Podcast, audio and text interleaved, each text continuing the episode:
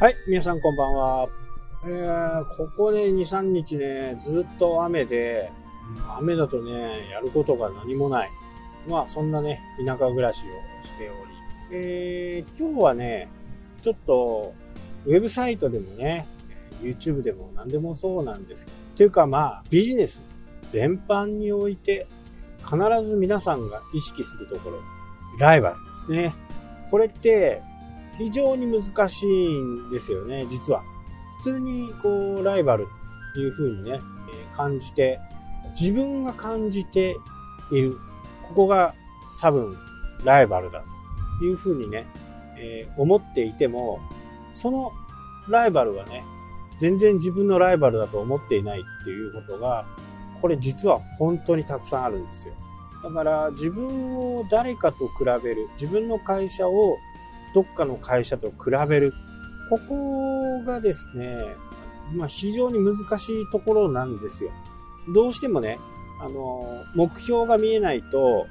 わからないという人もやっぱり多いと思うんですけどね。まあ業界ナンバーワンっていう風なところをね、目指していく。まあこれだとね、まだいいのかなという風にね、思いますけど、例えば同じね、区の中にまあ、同じ街の中に同じような会社が同じようなことをしているという風に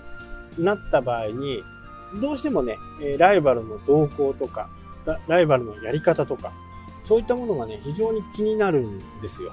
まあ、これ誰でもそうかもしれないですけど、ここをね、まあやっぱり振り切った方がいいんですよね。えー、やり方とかは真似るべきでもね、真似るべきってもう本当ケースバイケースなんですよね。自分はライバルだと思ってるけど、相手は全然ライバルだと思っていない。まあそんなことがね、結構世の中にはたくさんあるんですよね。なので、こう、今ね、一つ案件を抱えている部分があって、そのお客さんとね、いろいろ話をするんですけど、まあ同じような業種がね、その、もうね、町内ぐらい、町内会のレベルで3、4件あるんですよね。まあ言ってみれば、同じような業種の銀座通りみたいな。まあ、北海道で言うとね、あの、ゴルフ銀座があるんですよね。まあそこにゴルフ場がもうすごいあるんですよ。で、どのゴルフ場に行くのかっていう風なところを考えるときに、まあ金額が安いとかね、アクセスは大体同じなんですよ。金額が安いとか、金額が逆に高いから行くとか、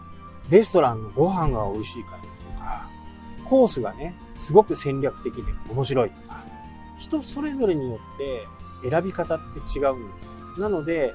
ライバルをしっかり見れるようになればですね、どこの部分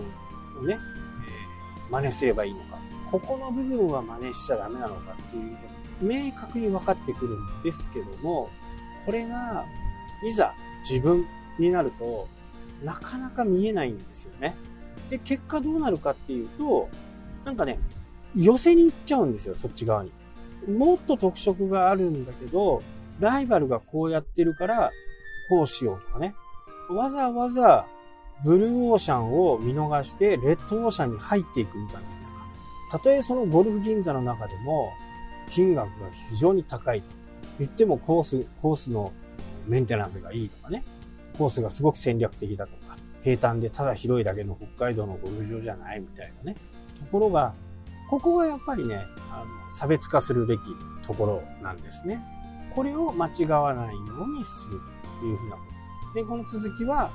また明日お伝えしようと思います。はい、というわけでね、今日はこの辺で終わりになります。お聴きいただきありがとうございました。したっけ？